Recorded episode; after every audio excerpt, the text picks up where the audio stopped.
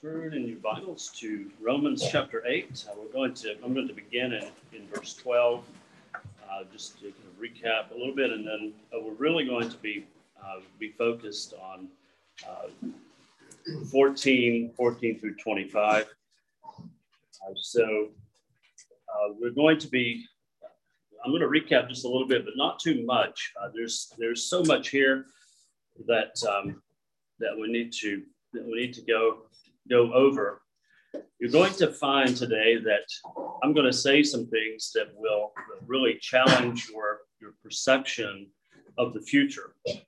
And um, I hope you'll you'll think on them because they're they're, they're actually life changing. They're paradigm shifting things that that I think have have not really been brought out from from Paul. What Paul says in Romans, Second Corinthians, First Corinthians. He's all over this. Uh, we have uh, we have not understood it. I don't think historically. I'm speaking of like since the Reformation.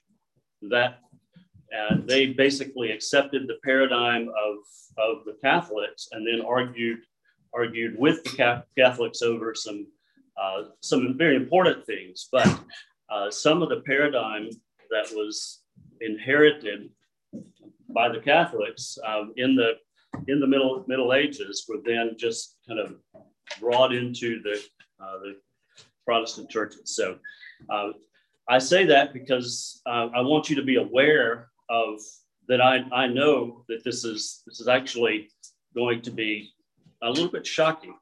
I think it would. Now, maybe not. Maybe you just you saw this all along, and maybe I'll be surprised. But uh, anyway, so bear with me in that and um, and think real hard about these things because they're, they're extremely important for our worldview in the present, our walk in the present, and and then also our future, which is more than just floating around on a cloud in the sky in heaven. Okay, so uh, we'll get to it. All right, so let's pray and we'll get started uh, in verse 12, 8, chapter 8, verse 12. Our Father, we're thankful for your, your loving kindness, thankful, Father, that uh, it's new every morning. Your faithfulness is, is uh, like the sun, rises every morning. Father, we're thankful for that great love that you've shown to us in Christ. We're thankful, Father, for the Spirit that you've given us uh, to, uh, to transform us, to lead us uh, to the resurrection. And Father, we just pray that you will, um, you will uh, be with us this morning. That you'll speak to us, Father, through your word. And, and uh, Father, you would change our lives, change our minds, and uh, help us to think like the Messiah. Uh, we give you thanks now and we pray these things in Jesus' name. Chapter 8, verse 12. Therefore, then, brethren, we are debtors, not to the flesh, to live according to the flesh. For if according to the flesh you live, you will die. But if by the Spirit you put to death the deeds of the body, you will live. For as many as are led by the Spirit of God, these are the sons of God. For you did not receive a spirit of slavery again unto fear, but you received a spirit of sonship, by which you cry out, Abba, Father. The same Spirit, the Spirit of sonship, bears witness with our spirit that we are children of God. And if children, also heirs, heirs of God on the one hand, and co heirs with Christ on the other, if we suffer with him, in order that we might be glorified together with him. For we consider that the sufferings of this present time are not worthy to be compared to the coming glory that will be revealed to us. For the eager expectation of the creation longingly awaits the unveiling of the sons of God. For the creation was subject, uh, subjected to futility, not willingly, but because of the one who subjected it, in hope, because the creation itself shall also be set free from the slavery of corruption unto the freedom of the glory of the children of God. For we know that all creation groans and suffers the pains of childbirth until now. But not only, but we also, who have the first fruits of the Spirit, also, we ourselves groan, waiting for sonship, the redemption of our bodies. For in hope we are saved, but hope that is seen is not hope. For if anyone sees what is hoped for, what is there yet to hope for? But if we hope for what we do not see, through perseverance, we wait for it. Last week, we saw that the giving of the Spirit was actually the giving of life, of resurrection. And these two words are synonyms. Life is synonymous with resurrection.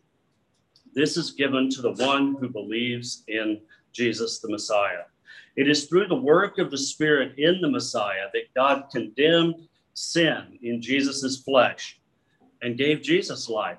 That is, gave him resurrection. And it is this same Spirit that gives life to us who believe in Jesus. Thus, the Spirit we saw last week is the means by which the death and resurrection becomes personal and experiential in the life of the believer. Sin is also condemned in us, and we are given life. We are given resurrection. We receive it in the present by faith in anticipation of the resurrection life to come in the future. All of this we saw was actually God remaining true to the promise that he had made to renew the covenant with Abraham and his descendants. It was accomplished, uh, the, the accomplishment was God renewing the covenant through one representative of Israel, Jesus, the King of Israel. To summarize, the Spirit is the one responsible for taking the sin offering of Jesus, his substitutionary atonement, and making it real in the lives of those who have faith in Jesus.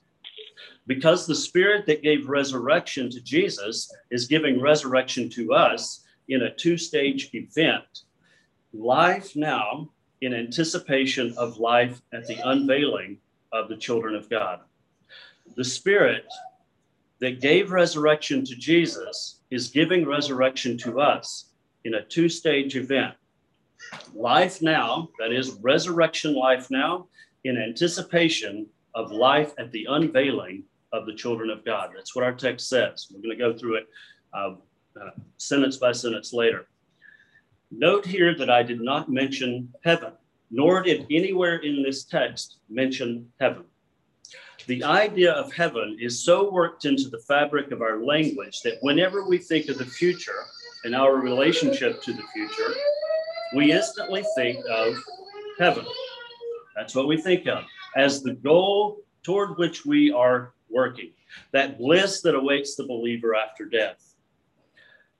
I want to ask you today, though, to consider that heaven is actually not our hope, not according to this text. That is not our hope. We don't await being taken off to the netherworld, never to suffer the indignities of this world. No. Our hope, and you will see in this text, is nothing less than new creation, the renewal of everything on this earth, the renewal of earth. Okay? New creation. This is what he's getting at. This is why I think this is so vitally important that we that we read Paul.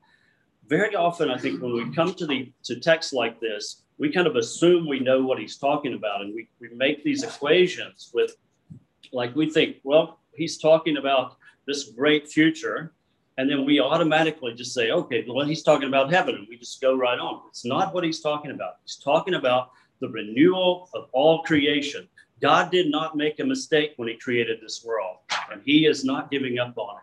He is going to renew this world. Now, I want to be clear that uh, we most assuredly will be with Jesus when we depart this body. And that's a very important point. But that being with Jesus is not the final act in God's plan of redeeming mankind. It is in the sense that when God renews this world, we will be with the Messiah. We will be ruling with Messiah on this earth. Okay, this is what he's saying. This is shocking. It's really shocking when you consider what it is actually saying.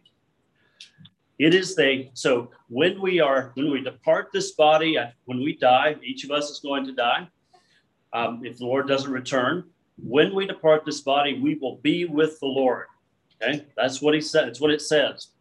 And where is he? Well, he's in heaven, right? He's ruling from heaven. That's where he is. So we can think of that as yes, that's where we're going. We're going to be with Jesus. We're going to be with him in heaven. That is not the final act. Here we're dealing with the, the final act. We are not looking forward fully and finally to being unclothed. We are looking fully and finally to that time when we are clothed with the new body. As Paul puts it in Second Corinthians 5, for indeed in this house, he says, we groan, longing to be clothed with our dwelling from heaven, inasmuch as we, having put it on, will not be found naked. For indeed, while we are in this tent, we groan. We groan being burdened because we do not want to be unclothed, but to be clothed, so that what is mortal will be swallowed up by life. There it is again. It sounds very similar to what we're reading in, in Romans chapter 8. The mortal body will be swallowed up by the resurrection body. That's what's that's what we look forward to. Yes, of course, we will be with Jesus at death. And that is, as Paul will say, that is better than being in this tent. As Paul continues in the same passage, he says, Now he who prepared us for this very purpose is God, who gave to us the Spirit as a pledge. Same thing he's saying in Romans 8. Therefore, being always of good courage and knowing that while we are at home in the body, we are absent from the Lord. For we walk by faith, not by sight. We are of good courage, he says, and prefer rather to be absent from the body and to be at home with the Lord. Okay. But this is not the final thing. The final thing is the renewal of all creation and the ruling of God's people with the Messiah on this earth. Therefore, we also have as our ambition, he concludes, whether at home on this earth or absent, to be pleasing to him. This is how we operate. This is how we're to operate. But the pledge, the Spirit, is for a purpose, an end. And this, in Paul's language, is what is called glory. The resurrection body is for ruling in God's renewed creation. And we're going to explore this. Uh, we'll look verse by verse and look at look at what he's saying here. What we're going to see, though, is that essentially there is a two-stage redemption. A, what he calls sonship is also two-stage. So we have we have a stage in which we're given the spirit of adoption, but we're awaiting the real adoption. We're awaiting the resurrection of our bodies. And then this is going to coincide, Paul says, with the renewal of all creation, the lifting of the curse from this earth, and abundant fruitfulness in the world. Let's note first the language. In this passage, and up to this point, Paul has been using the analogy of humanity's history from Adam through all the way to Israel as a way to describe the plight of mankind. In other words, it is a metaphor. So the history, the scriptured history of Israel from or from Adam to Israel, it becomes a metaphor for all of mankind's history. All of mankind's life can be summarized by looking at Adam and Israel. Then, more specifically, he employs the analogy of Israel's exodus and deliverance from slavery in Egypt, her trek through the wilderness, through the Red Sea, and on into the promised land to describe the whole of the current life and the future of God's people in the Messiah. In other words, he takes our life and he maps onto our life the, the, the, the whole story of mankind, the whole story of Israel, and says, Look, you are a new Israel. You are a new Israel coming out of slavery, and you're going into the promised land. This is the language that he's been using. He goes back and forth, back and forth, continues to recycle this, and and it's very, it's actually very easy to miss that underlying story. But but go back and read. Start in chapter five, and read and see how he does it. After describing the renewal of the covenant with Abraham and his descendants in chapter four, as the means by which mankind's plight would be dealt with, he circles back and begins with Adam in chapter 5 of Romans to describe the plight of mankind as the result of Adam's disobedience. Through the one man, he says, sin entered the world and began to rule. This made all mankind slaves. Note the language of slavery slaves of sin, a situation only to be put right by Jesus' one act of obedience. This was and is the plight of man, under the slavery of sin, in need of redemption. For Paul, however, the plight of Adam and those in Adam was integral, integrally wrapped up in the plight of Israel, since it was through the seed, the descendants, that God had promised to put the whole world right.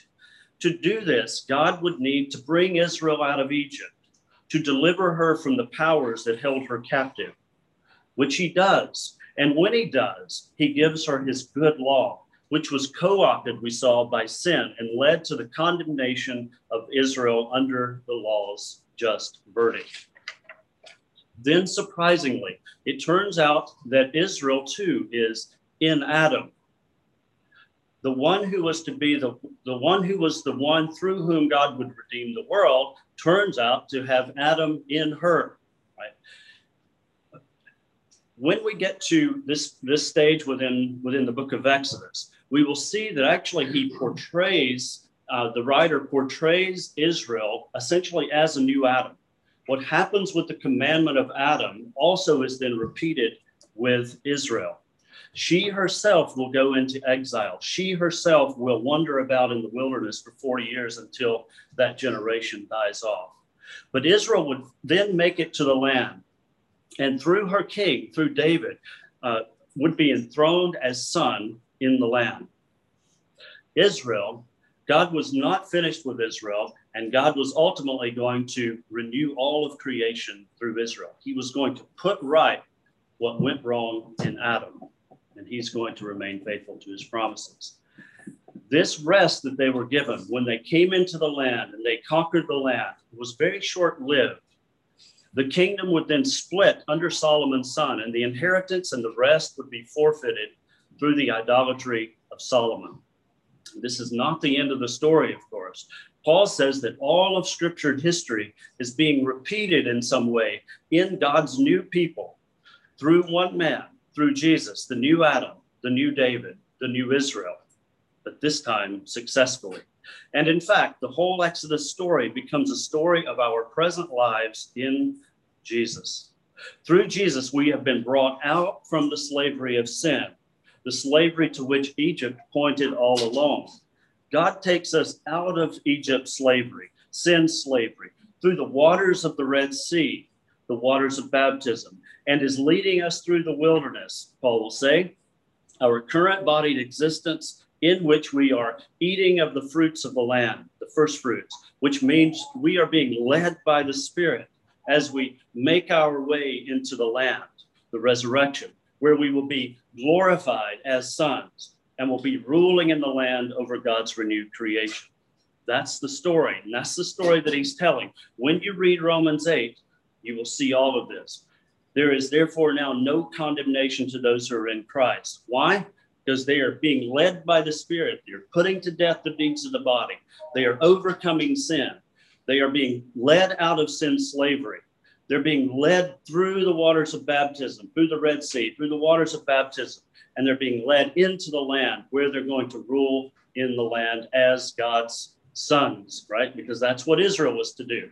Israel was to, in, in Exodus, God says, Let my son go.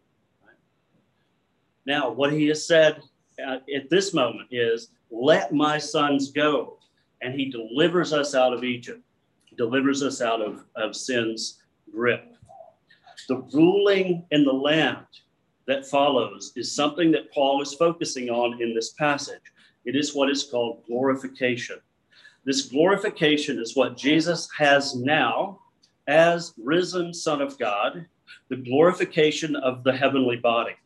And we too will obtain adoption as sons, which Paul defines as the redemption of our bodies in verse 23. We have it now through the Spirit by faith but we will have it in its fullness at the resurrection. Now let's look at some of the we'll look at some of the details of this and kind of work our way through the text, uh, commenting on.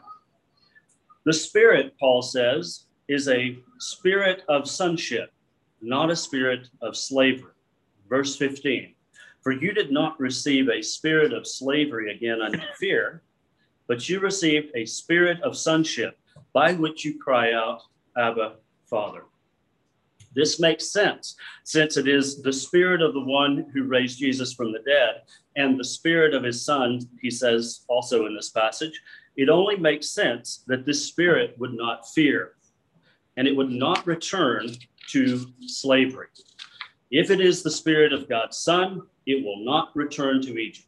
It will go into the promised land and it will rule uh, forever. This spirit produces sons, not slaves. Note the language sons rule, slaves are ruled.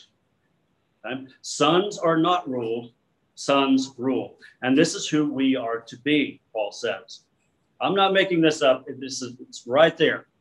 You are sons. What do sons do? In the narrative of Israel, Israel as the, the son who messed up, right? The son who continued to sin was ruled and dominated by sin. What happened? Went into exile, went into death. We are to be victorious sons. This is who we are to be. Make that your motto sons, not slaves. Even you too, ladies. You're sons. You're, you're sons in the sense that you receive the inheritance, you receive everything that belongs to the son the one who received the inheritance from the Father. And the fact that we are sons means we have an inheritance, a land, if you will. Verse 17, and if children, we're also heirs, heirs of God on the one hand and co heirs with Christ on the other, if we suffer with him in order that we might be glorified together with him. Remember Romans 4:13? This is where he was going all along. For the promise to Abraham or to his descendants was that he would be heir of the world, the whole cosmos, through the righteousness of faith. That's what it says. You say, you look back at Genesis 15, you say, well, where does it say that? Well, it doesn't specifically, but if he was going to inherit the nations, he has to inherit the whole cosmos. And that's what Paul says. Abraham was promised the whole world. For the promise to Abraham or his descendants was that he would be heir of the world. Here's that language 413. As the first descendant within the covenant, he was promised the world, not just figuratively, as in the world's people, but the whole cosmos. What does Jesus say? The meek shall inherit the earth. Did he mean it? I suggest he means it.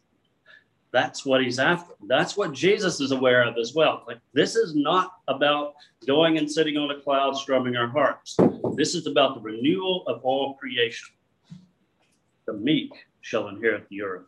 Of course, if the cosmos is God's, then his son inherits it. And we as sons inherit it in Christ. This is where Paul is going. Sonship means inheritance, a land, and the inheritance will be realized at the resurrection. What does it look like on the way to the inheritance? Well, it differs from person to person, of course, in the details, but we can say this about it. Paul says this about it. We are heirs of God, co heirs with the Messiah. And the last part, very, very critical. If we suffer with him, that we might also be glorified with him. Death, resurrection, suffering, glorification. As we saw last week, both the death and resurrection are given to us through the Spirit of the Messiah. Suffering, that is, death of the flesh, so to speak, is baked into the cake. One cannot have resurrection by the Spirit without putting to death the deeds of the body by the Spirit. Our current life won't all be resurrection, but resurrection follows death.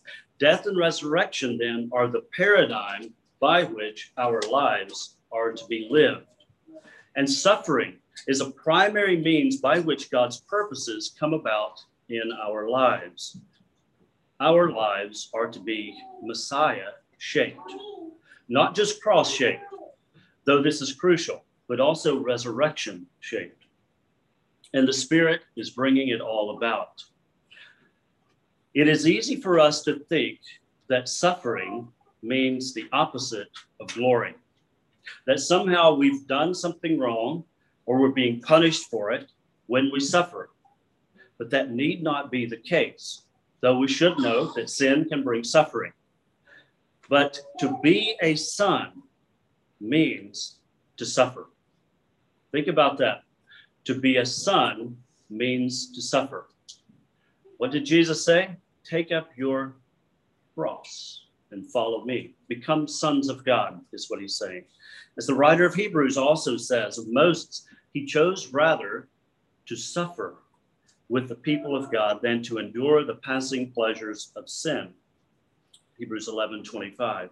He chose to be a son with Israel, and this entailed suffering. But hear this, verse 18. We consider, Paul says, that the sufferings of this present time are not worthy to be compared with the coming glory to be revealed unto us. When we lay the sufferings alongside the glory to be revealed, there's no comparison. Your and my obedience through suffering counts. When we look back on it, it will look but like a light affliction. Second Corinthians 4:17. For this momentary light affliction, he says. You mean like getting beaten 37, 39 times, shipwrecked? You mean that? You mean thrown out, thrown out of the city and left for dead? You mean that? That momentary light affliction is producing, he says, for us an eternal weight of glory far beyond all comparison. Notice I'm pulling from Second Corinthians a lot. Paul is saying this there, this very same thing. The apostolic ministry is what he's focused on there, but it is Jesus shaped, death and resurrection shaped. And the death part, the suffering part, is like labor before the child. Like, actually, you can't compare it.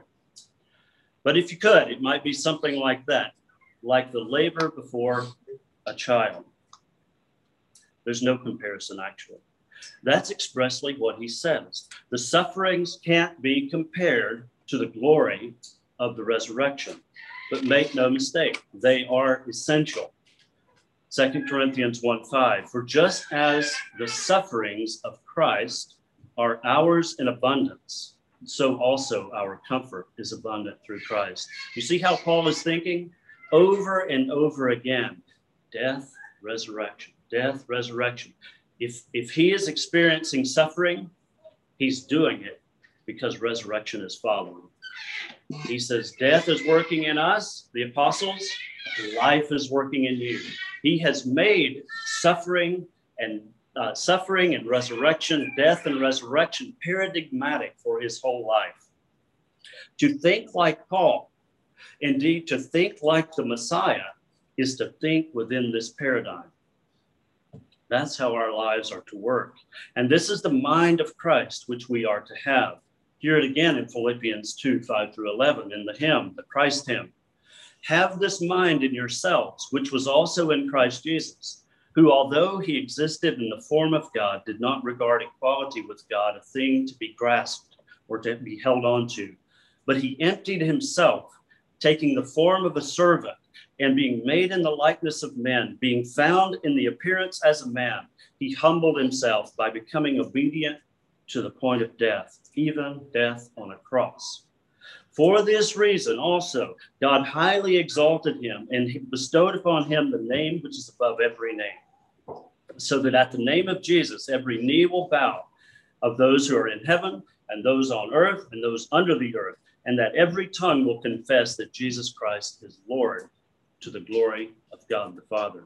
Do you hear the paradigm? Death, resurrection, suffering, glory. Once you see it, you can't unsee it. The question, however, is will we grasp the nettle? Will we take it upon ourselves? Will we take up our cross and follow him? Yes, Jesus did say, take up the cross. But when he issues this invitation, he has glory in mind. The cross is a precursor to resurrection, a precursor to glory, not a worldly glory, such that we see the politicians seeking as they prance about, as they seek power, this cheap imitation that won't end in glory. No, it's a glory through humiliation, through suffering as a servant, the poem says, through a life of giving, giving of oneself.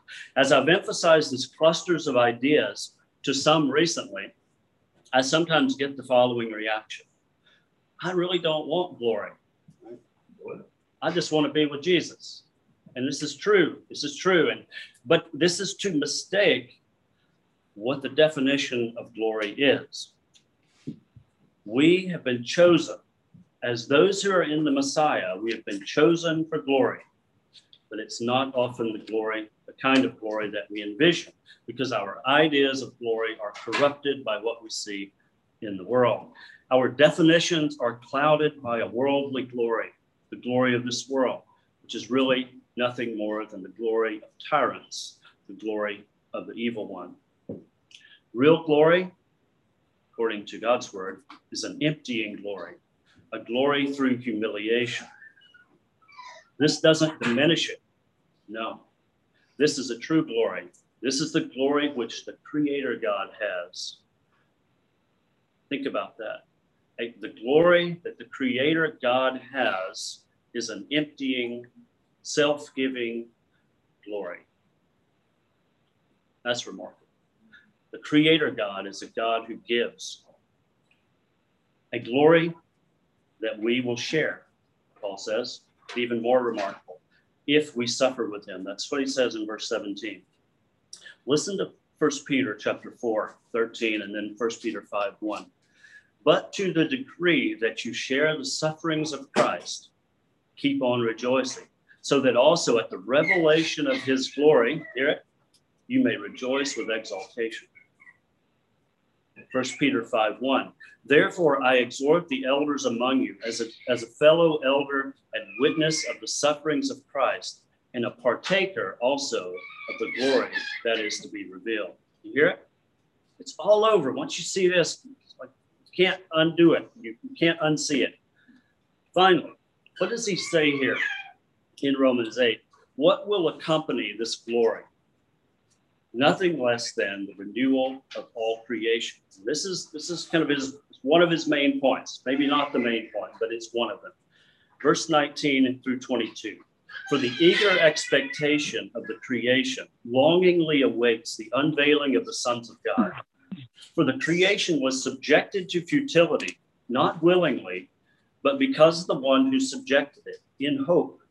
Because the creation itself shall also be set free from the pain, uh, from the slavery of corruption unto the freedom of the glory of the children of God. For we know that all creation groans and suffers the pains of childbirth until now. Recall the story of the exile of Adam from the garden and the consequences of Adam's transgression. Genesis 3:17. Then to Adam he said, Because you have listened to the voice of your wife and have eaten from the tree about which I commanded you, saying, You shall not eat from it. Cursed is the ground because of you. In toil you will eat of it all the days of your life. This is what Paul means by the creation was subjected to futility, fruitlessness, not as the end of the matter, but subjected in hope, in hope of the reversal of mankind's death in other words, in the hope of mankind's resurrection, Adam's transgression led to death, exile. What then would his return be but life from the dead, resurrection? If Adam received death, what could restore him but resurrection? And it is in the Messiah, the second Adam, that this resurrection occurs. In Jesus, the Messiah, that this life is found. And when it is revealed who the children of God are, those who have life, those who have resurrection, then the creation itself will be set free from the slavery of corruption unto the freedom of the glory of the children of God. During this present time, the creation itself is groaning with mankind, suffering, as it were, along with mankind. But there is coming a time when the creation itself will be renewed. And that coincides with the unveiling of the children of God, the coming of the Messiah, the real, the, the true revealing of who has life. That's the resurrection. When God's people are raised at his glorious appearing, creation itself will be set free from its corruption, its limited fruitless, fruitfulness, to yield its abundance to a redeemed people whom God through Christ will set over it. This is our hope, not some vague idea about heaven. No, a robust new creation in which to live in abundant fruitfulness with Jesus the Messiah. Verses 23 through 25.